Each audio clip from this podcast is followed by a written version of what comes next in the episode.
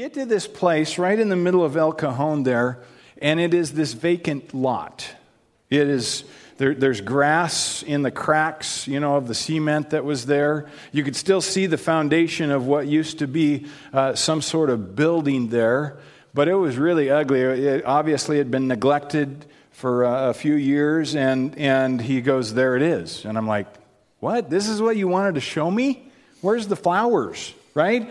But it was, it was this neglected lot. And he goes, he goes, Jeff, two years ago, this was a Baptist church. And he goes, when, when I need perspective on things as a pastor, I drive to this spot right here and I take a look at what could be, what, what could be. And, and he and I, I remember discussing many of the possible reasons for why that church no longer, at least the church building, no longer existed.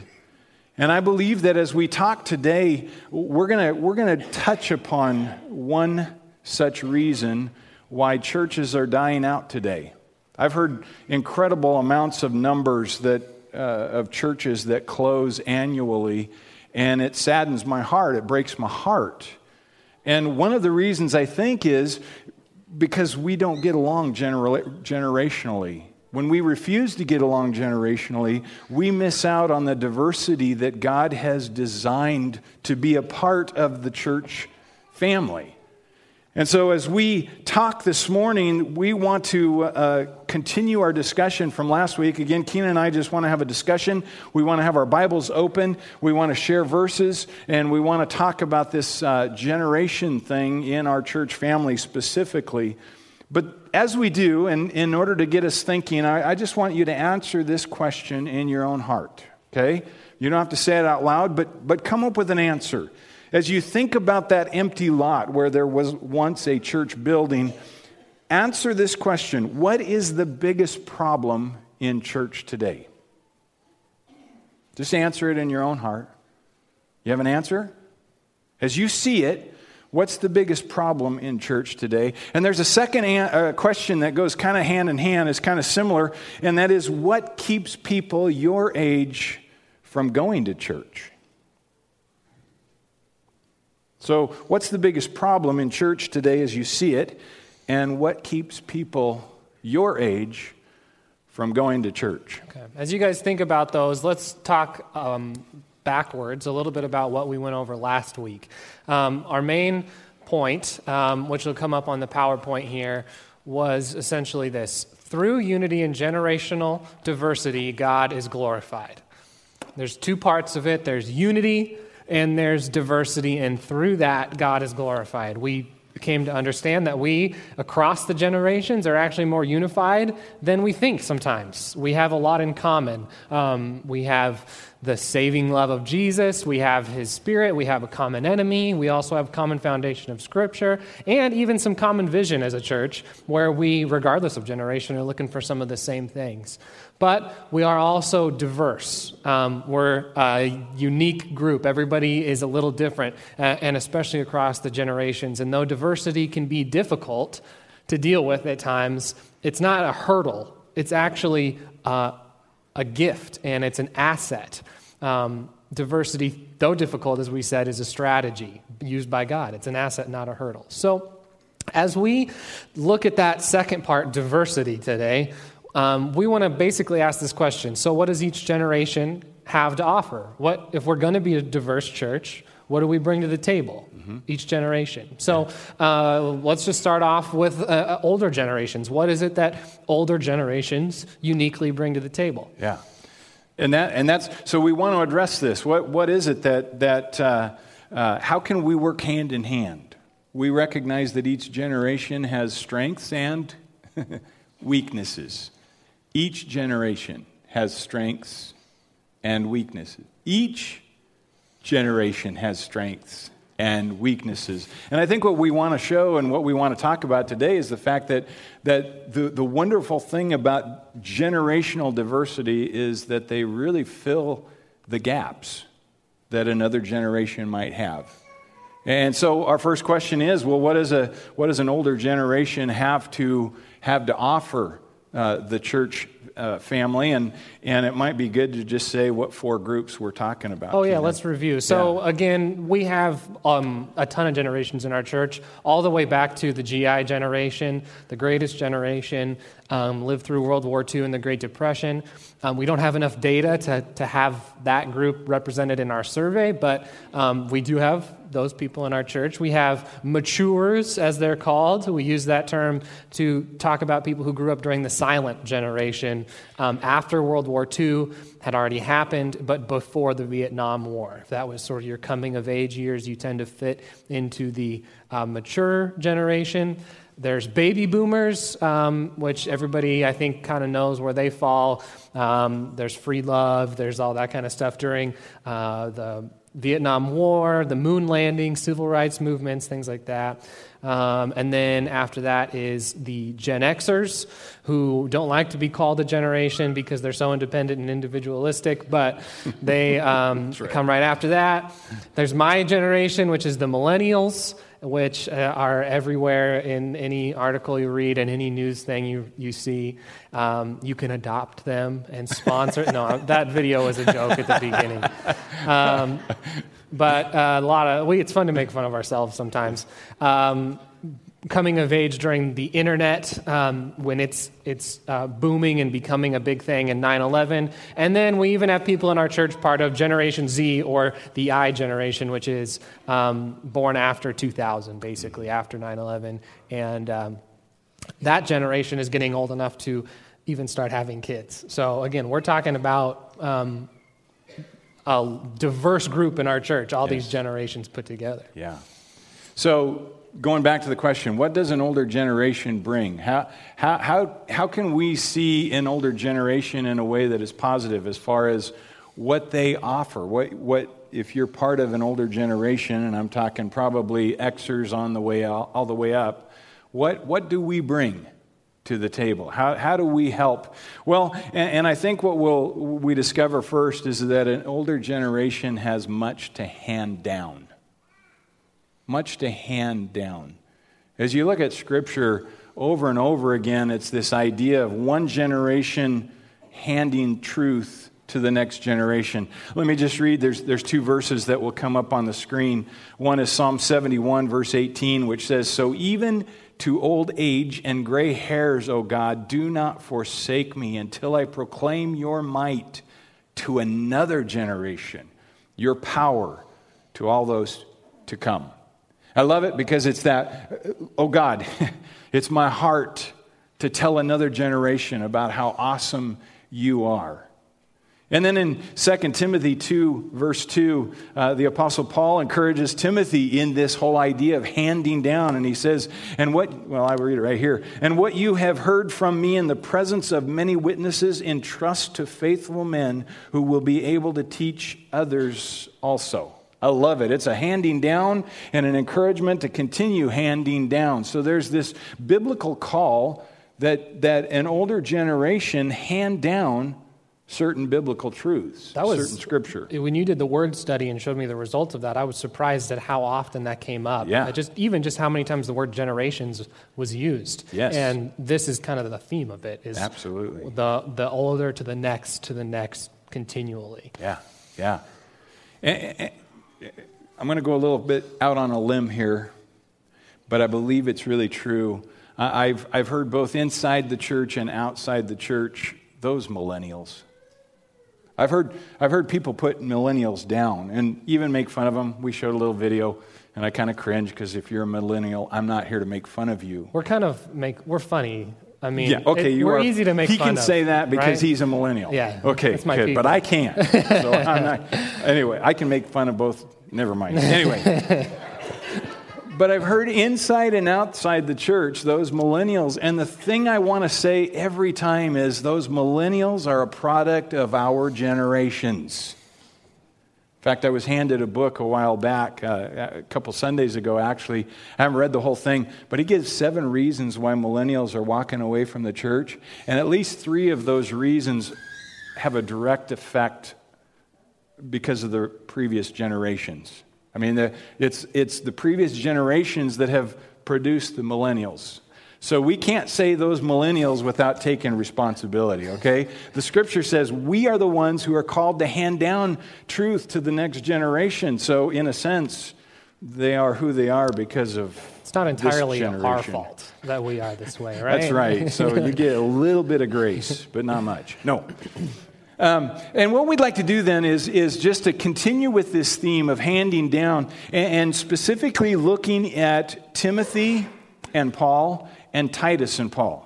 Uh, in, in, in 1 Timothy 1, verse 2, Paul calls Timothy his child in the faith. Now, he's not physically his child, biologically, but Paul had such a relationship with both Timothy and Titus that he calls them both his children in the faith. And so we want to continue with that idea of handing down and consider what that looks like, especially as we look at some verses out of 1st, uh, 2nd Timothy and Titus as well.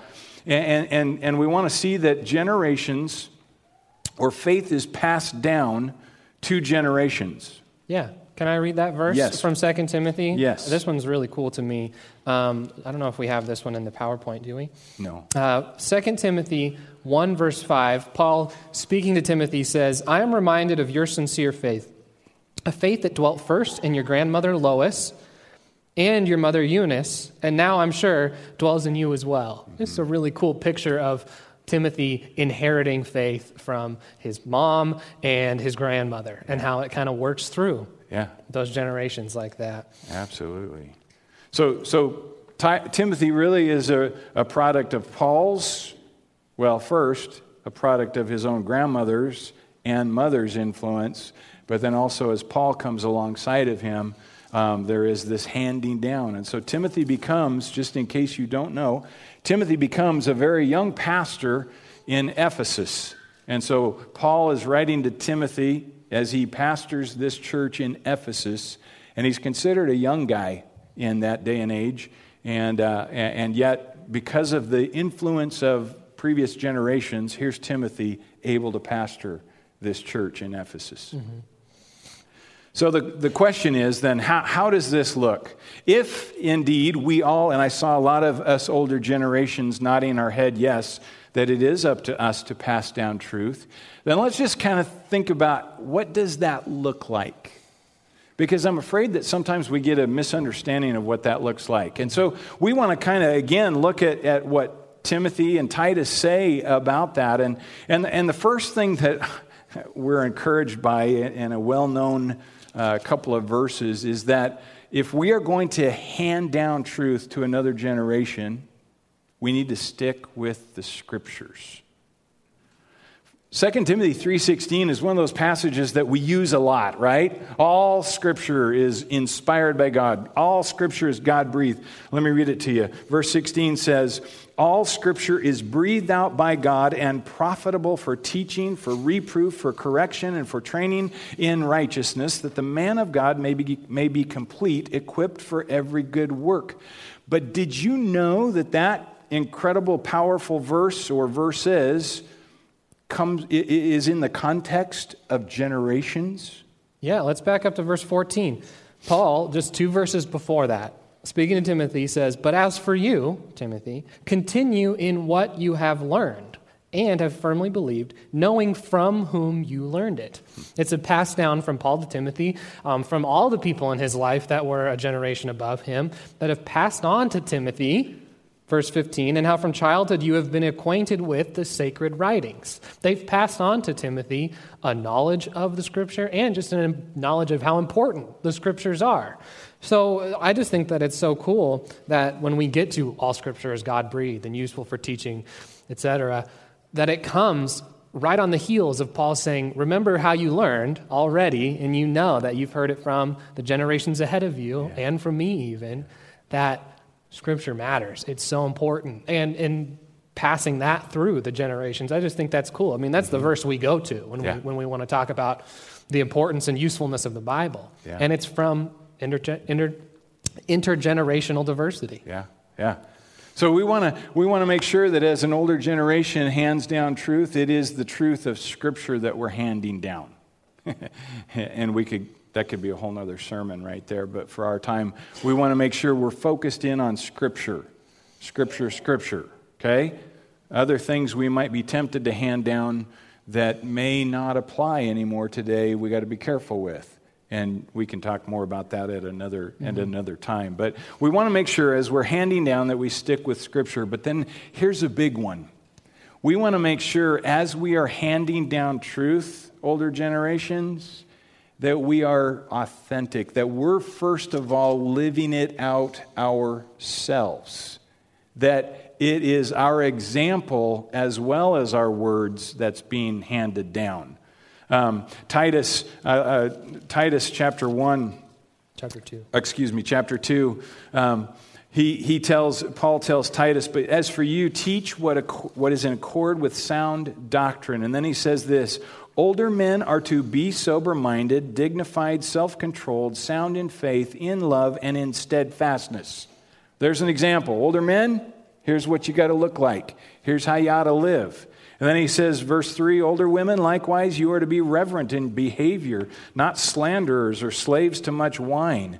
They are to teach what is good and so train the younger women to love their husbands and children, to be self controlled, pure, working at home, kind, and submissive to their own husbands, that the world, or excuse me, that the word of God may be may not be reviled as so, so it starts with an example. Older men, here's how you're to live. This is what you should look like. Older women, here's what you you should do. Here's how you should live. And then you should teach the younger. Then you should hand it down. So there's a sense of authenticity that we're talking about here. Definitely. Millennials uh, are leaving the church, and one of the biggest reasons, you know, if we go back to the question, what's the biggest problem in church today? A lot of people would say it's hypocrisy and just people saying one thing and doing the opposite.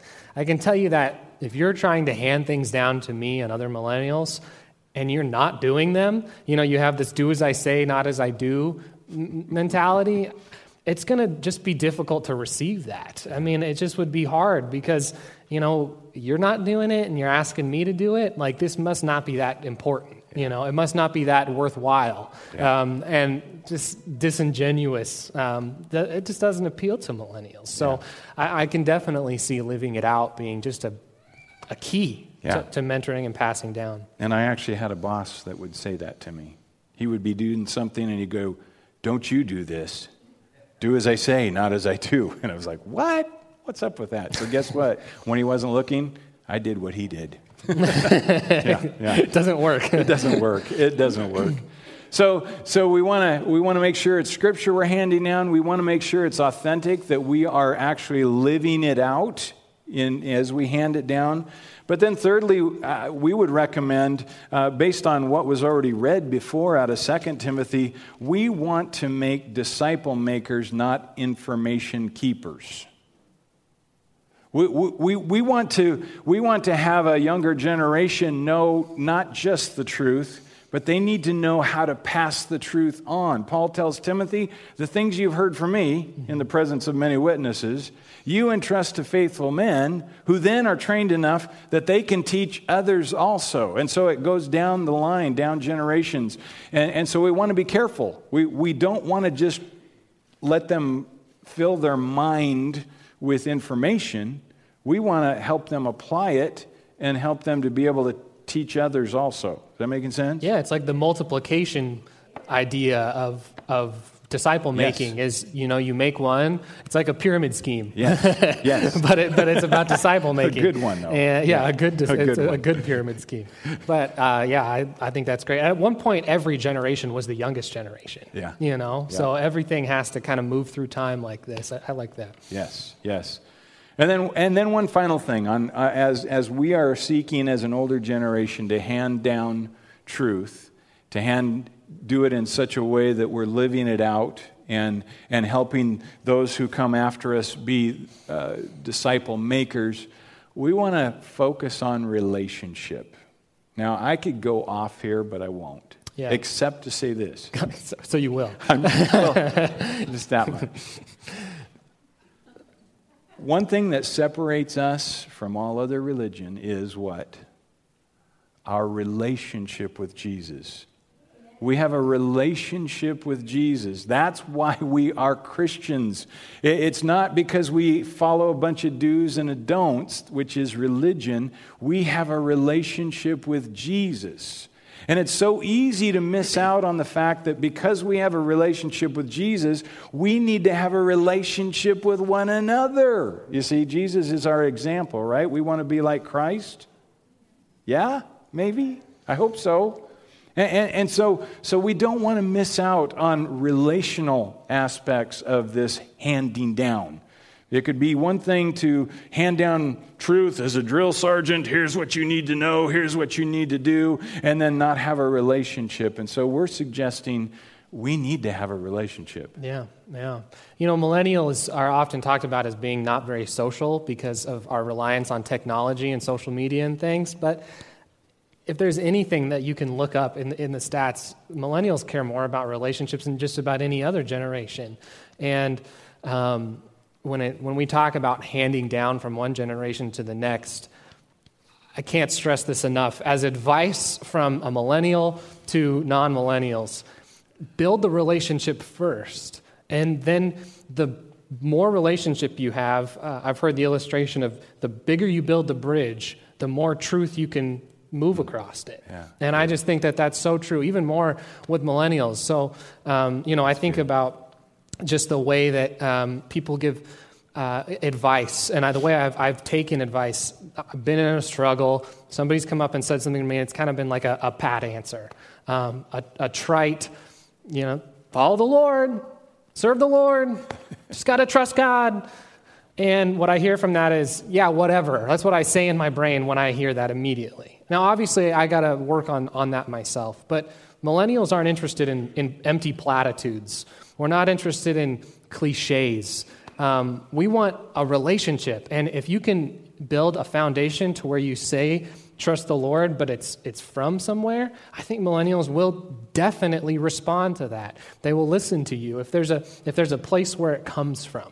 Um, yeah. I, and I think it goes back to the ABCs of Love Strong that you yeah. talked about several weeks ago, where you know we accept each other and then we um, build each other up and then at the, at the end we confide and it's kind of like this reverse pyramid and, and you've got to have this kind of relationship building deepening before you can really get a lot of truth moving across mm-hmm.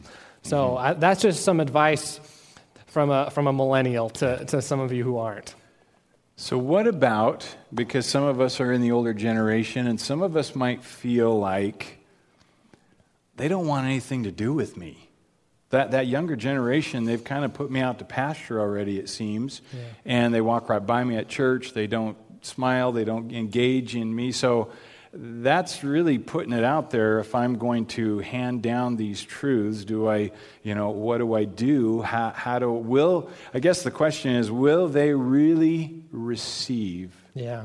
what I have to say? Yeah, that's a, yeah. that's a good question. And that is, you know, the first part of it, the handing down, is, is definitely on the older generations. But the other side of it is receiving.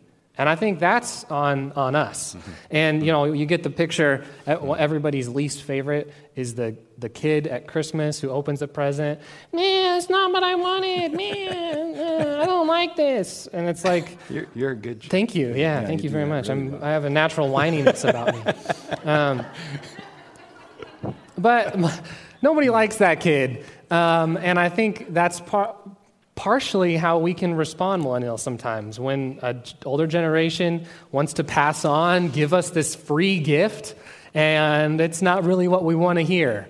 Um, you know, I think we have um, the responsibility to, to receive it with respect and, and joy. Uh, 1 Timothy 1 5 um, Paul says this to Timothy, just giving him instructions do not rebuke an older man, but encourage him as you would a father. Younger men as brothers, older women as mothers, younger women as sisters in all purity. It's kind of like if this dynamic's going to work of one generation, an older generation handing down to a younger, there has to be like a, some respect. And I think, um, you know, we can do that, millennials. There, there's a lot that older generations have been through. There's a lot that they have to offer. And um, I think it is a bit of an American thing not to necessarily respect older generations as much. Yeah. Uh, older generations maybe I don't know if you think that's true. Do you think that's true? In America, we tend to devalue um, the elderly and va- overvalue youth, maybe. And uh, maybe we can get back to some truth in that and just sort of respecting um, older generations. Yeah. the other thing that I, I want to go back to, um, 2 Timothy 3, is we, as we talk about that verse uh, where Paul is, is bringing out the importance of Scripture. Um, look at in 3.10 of 2 Timothy, Paul says, You, however, have followed my teaching, my conduct, my aim in life, my faith, my patience, my love, my steadfastness, verse 11, my persecutions and sufferings that happened to me at Antioch, at Iconium, and at Lystra, which persecutions I endured, yet from all of them the Lord rescued me. Uh, I think we, younger generations, can learn endurance from older generations. We can learn grit. We can learn, you know, experience and wisdom. We can learn, um, you know, these the people in our church have lived through mm-hmm. real difficult times in life, and you know, I, I encourage millennials and I generation to to ask um, about some of these stories. Uh, you know, when you hear these platitudes and when you hear about, um, you know, just trust the Lord, Mm-hmm. You know, that comes from somewhere. It does come from something, yeah. Yeah, and if a younger generation will probe, they might find that the experience that says those words mm-hmm. is going to be incredibly valuable. Yeah. So when you maybe when you hear something that sounds like a platitude, keep asking. Make that a dialogue a little bit. And I think, um, you know, again, I, I don't want to hammer on us millennials, but we tend to be a generation that doesn't have a ton of grit, grit and endurance. We're not that great when we face adversity sometimes. Um, other generations have faced that and has, have come out. So I, I think that that's something we can learn um, from an older generation. Yeah, very good. Another thing, as we've already talked about, is the importance and truth of Scripture. Um, in verse 10, of that same, or sorry, verse 14 of that same chapter. But as for you, continue in what you have learned. And then he goes on to talk about the sacred writings of Scripture.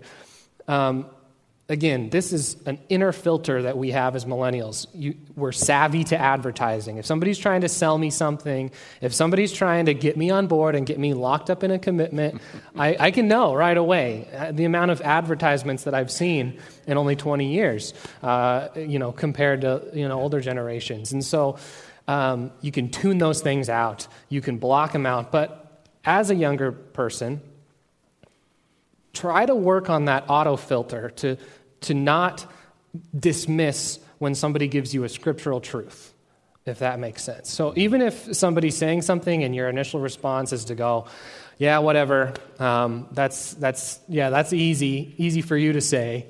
If it is from the Bible and you know it is, or if you're not sure it is and you can find out, maybe just, just try to accept it, um, even if they're not giving it to you with love. Um, just to accept it as from the Bible, because at least that we can hold on to. Mm-hmm.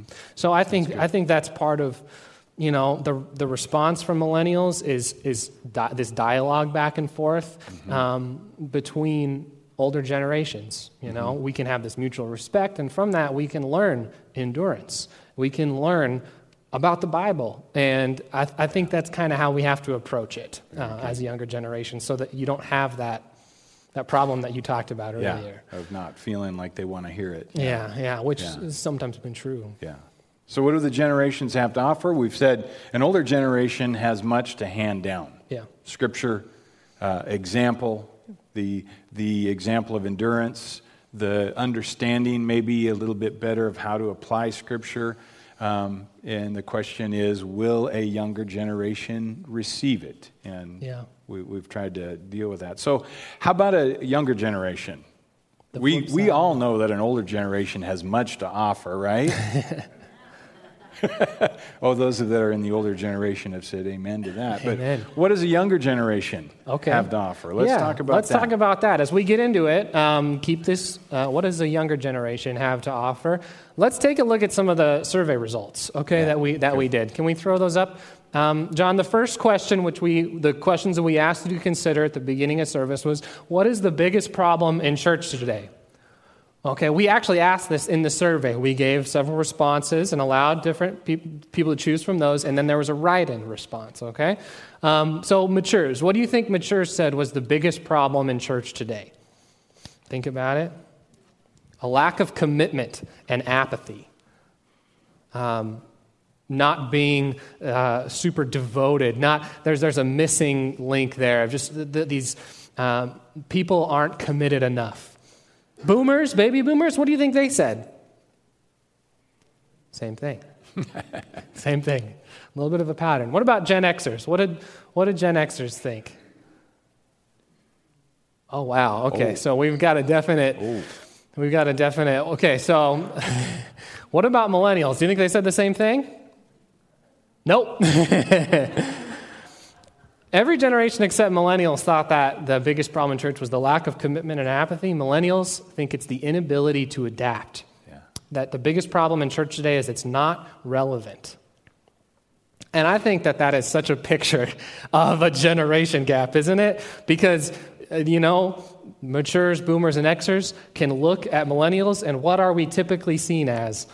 Very a- apathetic, and we have a poor commitment level. Um, but what about millennials? Well, why would I go to a church that can't adapt and isn't relevant? Uh, it doesn't reach culture. It doesn't even it, it do any of the things that I like. It's not anything like the church of me. So you can see a big generation gap there and where it falls. Um, what about the next question? What, uh, go ahead, John. Um, what keeps people your age from church? So this is specific to generations.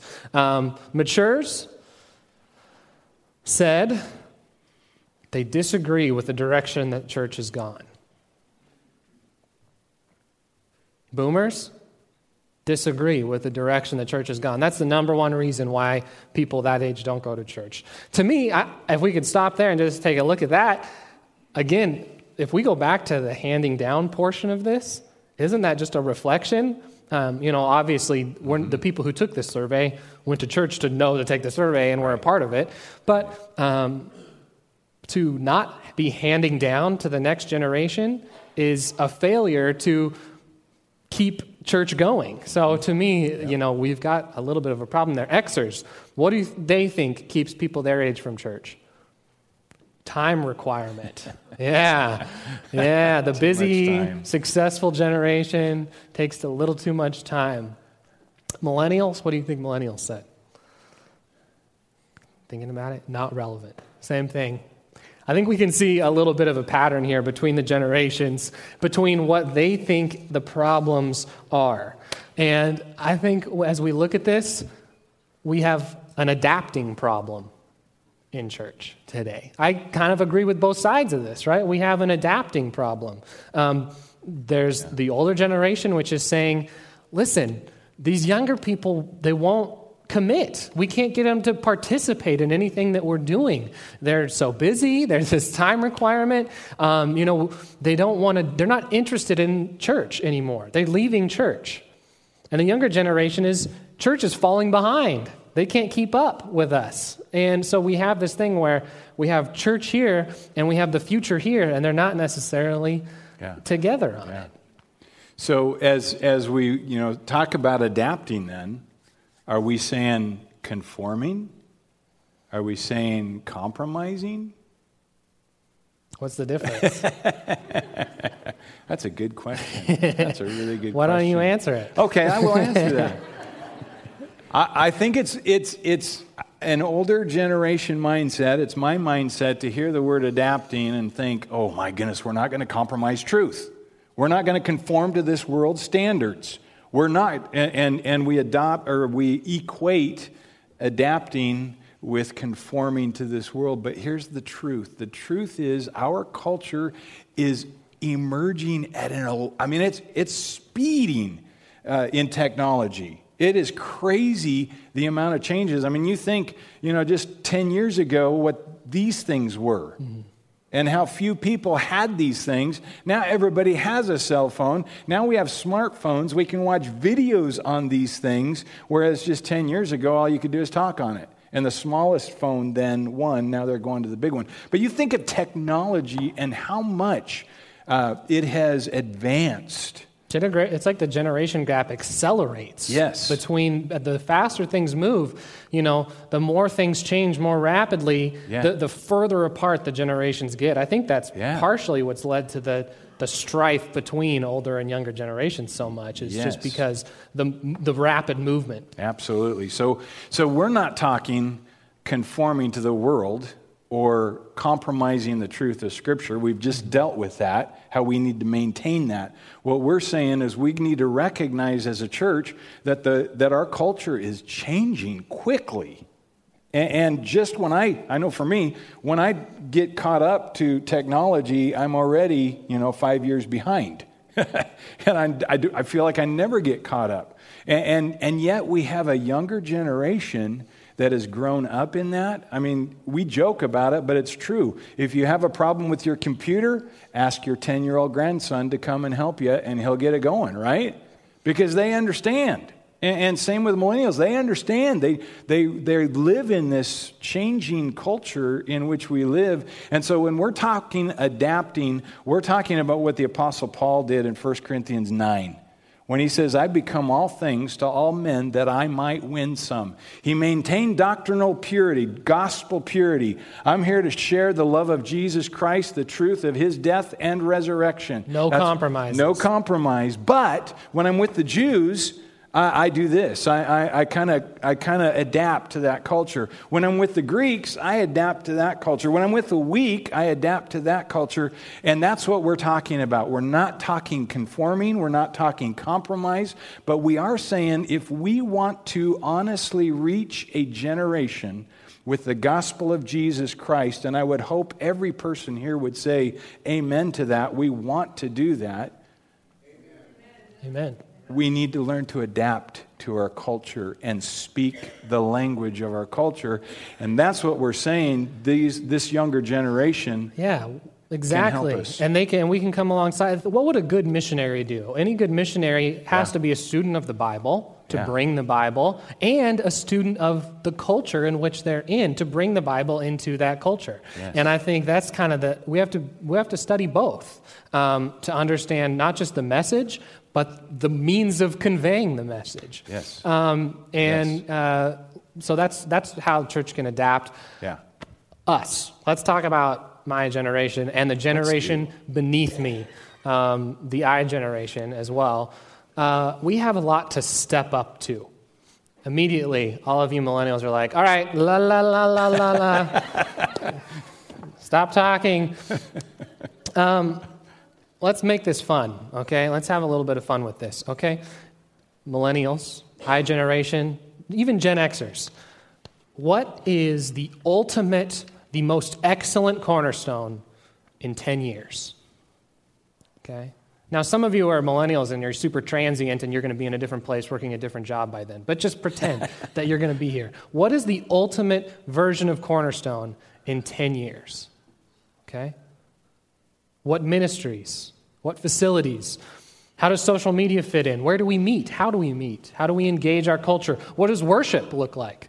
What, is, what does worship look like? What does small groups look like? How will people outside of our church see Cornerstone? Those kind of questions, okay? You have a homework assignment, millennials and I generation. Here's your homework assignment dream. Dream about the way you would love to see our church adapt and change. Dream about the, the best version of Cornerstone that you can envision in 10 years. Five years if you can't be here that long. A year if you were even here less than that. Um, dream about the future of our church and how it can be even better than it is today, or at least better at reaching generations beneath us.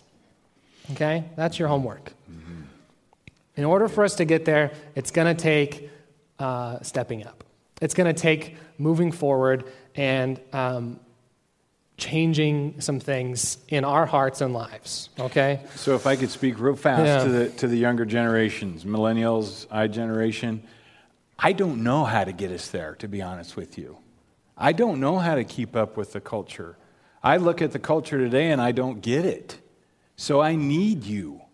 Us olders who don't totally get our culture, we need you. We need you to step up.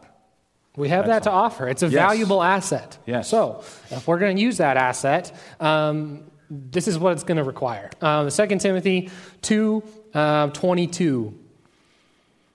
So, Paul says, flee youthful passions. There's the first part of it, right? youthful passions. Youthful passions are not just entirely for youth, okay? Everybody can be stuck in youthful passions. Um, the flip side of it, pursue righteousness, faith, love, and peace, along with all those who call on the Lord with a, from a pure heart. Part of it's just maturing, I think, um, choosing to mature choosing to grow into more Christ likeness. Um, that means surrounding yourself with people who are like Christ. It means, uh, you know, praying and asking for the Holy Spirit to do that in you. It means yielding to Him. It means uh, reading your Bible. Uh, it means a lot of things. Again, these are trite answers, and uh, millennials are going to say to me, you know, ah, that sounds really easy. And, you know, sounds too easy. And I know it's, it's, it's just part of it, but we have to, we have to mature and move past youthful passions toward um, a more Christ like maturity. Um, maybe one of the best verses on, on stepping up as a younger generation is 1 Timothy 4.12, uh, which says this, Let no one despise you for your youth, but the opposite. Set the believers an example in speech, in conduct, in love, in faith, and in purity. Don't assume that you're not ready for this. Uh, as a younger person, you're you're ready. Don't set it. Don't let anybody look down on you because you're a millennial. And Yep. as much as we tease millennials, uh, don't let that be uh, a hindrance for you stepping in. Yeah. Um, but set an example. Be the change. Yeah. it sounds corny. So, so let me say this. Don't consider yourself the future church, the church of tomorrow. You're the church of today. You're here. Largest generation. Largest, gen- 85 million millennials in America. You're, you're here. you're not the future church. You're the church of today. Yeah, And, exactly. and so stand up, step up, be that example. Yeah, and, and the, the only the youth part, the young being young doesn't stop you. So that's you can you can do that. Yeah. Um, the verse right after that. Until I come, Paul says, devote. Okay, let me just stop right there. Millennials, when he says devote, that means commit. And when he says commit, that means we gotta like actually really commit to some things.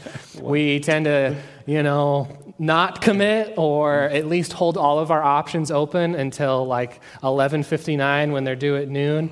Um, we have three things on our plate. Uh, somebody says, "Hey, I'd like to see if you can do that." Oh yeah, let me think about that. I got to talk to the wife. That's the best. That's it, that's even better than pray about it if you want to get out of something. I got to talk to the wife because then you can just, yeah, she didn't want. No, I'm teasing. But seriously, we as a generation tend to be pretty low on commitment. Older generations, you, can you nod if you agree with that? I don't know. I, I don't mean that belittling, but um, you know, Gen Xers, baby boomers, matures, GIs, millennials tend to struggle with commitment.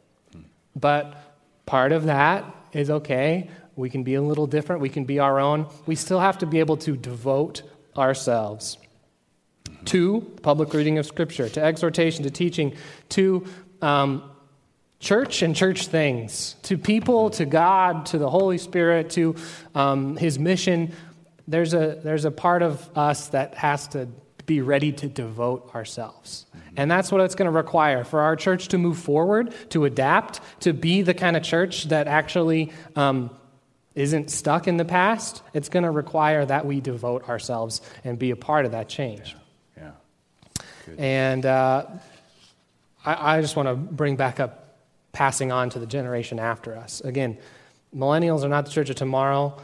I generation is already part Yes. of the church of today. And, Yes. and it's moving. There's going to be another generation after that and another one after that. And we can, you know, Lord willing, um, just keep, keep it going, you know? Keep reaching people. Keep being a relevant, difference making church. We used to be the, we used to be like, the church was the forefront of medicine, of art, of everything like that. You know, if you look in history, we were the pioneers. Yep. And um, if you just look throughout most of history, philosophy, that came from the church primarily. And, and I don't want to just lag behind all the time. I want to yep. lead the way. Yep. So I'm with you. I'm with you. Yeah. So I guess as, as we wrap that up, again, talking to you millennials here, maybe if you're like me, you hear that and you go, yeah, that sounds great, but if I do that, if I step up and take a lead and be an example and mature, and then somebody comes up to me again and says, You're not doing it right, you didn't, you know, point the finger, you're not doing it the same way that we've done it, mm-hmm. then I'm going to be so discouraged and frustrated. Mm-hmm. Um, that's happened to me before. Um, yeah. And it's happened to me in a negative way before as well. Yeah. Then you can forget it. yep. Right? Yep. That's kind of how, how we tend to think about it. We're yeah. afraid to step up because of the way it's going to be received. Yeah. So, will an older generation receive the leading of a, of a younger generation? I've heard it. I've heard it from some older generation people say, well, they need to step up. And it's always in the back of my mind, but are you going to chew them out when they do? Because they're not going to do it the same way you do it. They might have a different emphasis than you did. Is that going to be okay with you? Or when you say let them step up, then they have to do it the exact same way you did it or else. So we need to understand as an older generation that if we're calling the younger generation to step up, then we need to let them step up. And, and, I would suggest just a few things real quick. With this in mind, uh, I shared this quote uh, a couple months ago, uh, but it was at a conference Mona and I went to, and it was from Ray Johnson, Pastor Ray Johnston. And he said, When your memories are greater than your vision, you have no future. And for some of us, older generation, we can remember, oh, remember the good old days. Remember the glory days. Remember the golden years of our church. And we did this and we did that and we did this and we did that. And we hang on to that past so much so that we don't allow a younger generation to have their own, their own uh, time, their own uh, rejoicing season. And so, if we're going to allow a younger generation, again, we're not talking about conforming to this world or, or compromising truth. We're talking about adopting in such a way that we can take the truth of God's word into this culture. If we're going to allow a younger generation help us, I, I would suggest these things real fast. First of all, we need to get rid of the notion that change is bad. I know some of us are going, wait, you said that word. We don't even talk that word anymore. That's, a, that's the CH word. We don't use that, right? Is that how many letters? Is there four letters in change? It's not four letters, but sometimes we act as though it has four letters in it. You know, change is necessary. Change is, is part of maturing. Every, I mean, you can't, transformation yeah. is as biblical as it gets. Absolutely. And so Absolutely. that's, I mean, that's necessary. You can't compromise nope. on change. Nope. That's right. So we, we need to remove that from our mind. Change can be really good for the cause of the kingdom, for the, for the, for the gospel of Jesus Christ. I also would encourage us, older generation, we need to get rid of the notion that we are the ones that have all the answers. It's easy to go, you don't know like I know.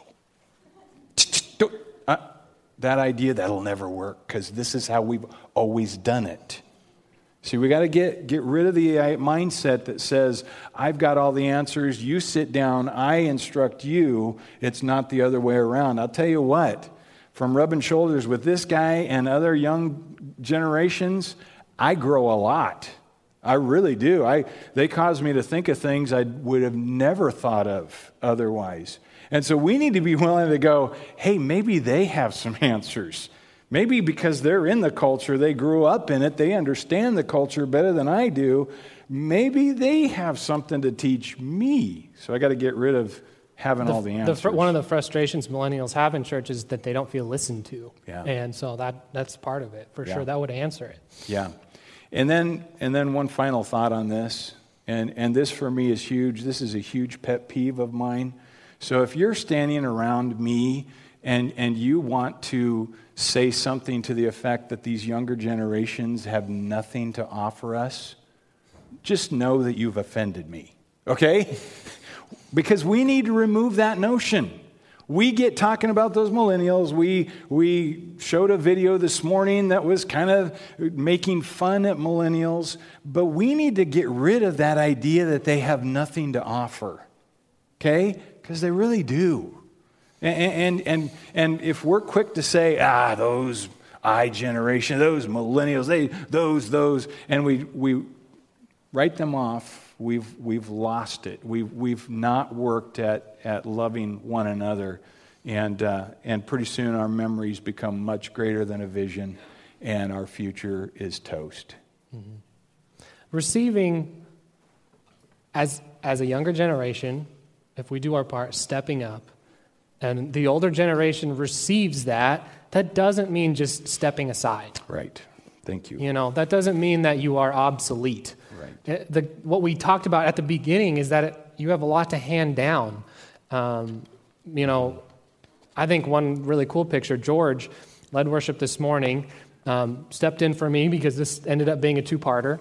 Um, you know, George did my job before me. He was the music worship director, whatever our title was. I don't know even what it is. He, he did that job. Then I came in and did that job.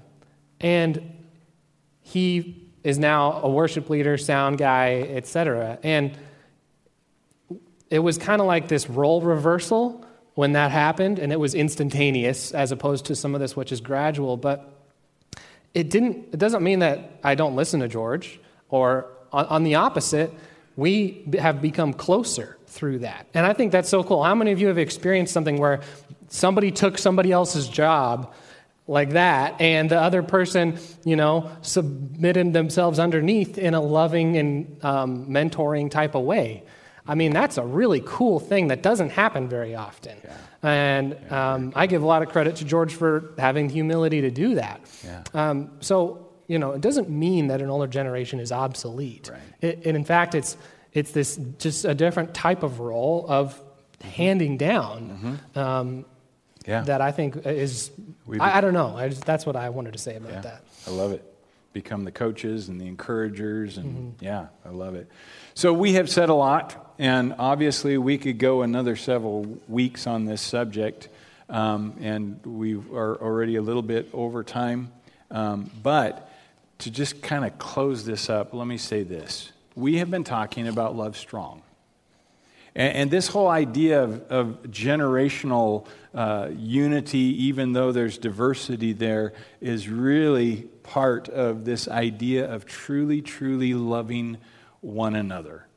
It's one of those things that, you know, Scripture says you, uh, you love, we love because He first loved us. And so our statement is loved people, love people. And I would tell you that God loves every generation right? His faithfulness, the Old Testament says, is toward generation to generation. His faithfulness is to the baby boomers and the Xers and the millennials and the, and the matures. And he, he loves every generation. And if we can keep that in our brain, if we can recognize that Christ died for the boomer and Christ died for the millennial, um, we then may be able to take his love and, and love one another better. So we're just saying loved generations will love generations, if you will. Yeah. And, and, and that's what we want to see happen at our church. The, there's a security part of this that I, I want to just bring out. I know, we're, again, we're, we're low on time. Loved people, love people. If you really recognize that God loves you and that God desires you to be a part of his church and created you from before you were born, knitted you to be a certain way, and then gifted you with spiritual gifts. Yeah. and you see yourself as secure and significant yeah. as you fit into his church. It becomes Good freeing terms. to not have to impress another generation, um, to not have to bring these things uh, to the table um, for a generation that doesn't appreciate you um, yeah. because the Lord does, and He made you that way on purpose. And it just is, for me, it's freeing to know that accepted by people or not, God accepts me. And so mm-hmm. I can love out of that. Yeah, very good. Very good. Our time is up. Would you close us in prayer? Yeah, I'd love to. Let's yeah. pray. Father God, thank you for um, dying on the cross for us, for your strong love. Thank you, Lord, for um, the fact that you are not soft on sin, but you uh, instead take all the sin uh, on yourself, on your own Son, um, who was forsaken on our behalf. And Lord, as we look to the cross, um, our arrogance is broken down, and we see ourselves as nothing apart from you. All our value is from you. And uh, Lord, as you work in our church, I pray that your Holy Spirit, which is in our midst even now, uh, would unite us. Uh, unite us around your love demonstrated at the cross. Um, unite us around a purpose, a vision of moving forward. And that while we can fill roles differently, um, you would ultimately be glorified even more uh, by our differences that you've created in us, that you've made us this way, Lord.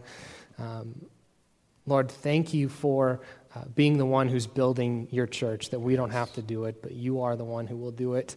Um, thank you that the gates of hell cannot stand against it. Um, and thank you, Lord, that uh, we can participate in something so big, um, which is your mission. Your mission of spreading the good news of your love uh, to the ends of the earth and throughout the ends of time, Lord, that every generation could hear about the love of Jesus Christ. Right. Lord, we praise you, we worship you, and we ask that you uh, bring us together uh, as one body and one spirit uh, with your love. In your name, amen. Amen. Amen. amen.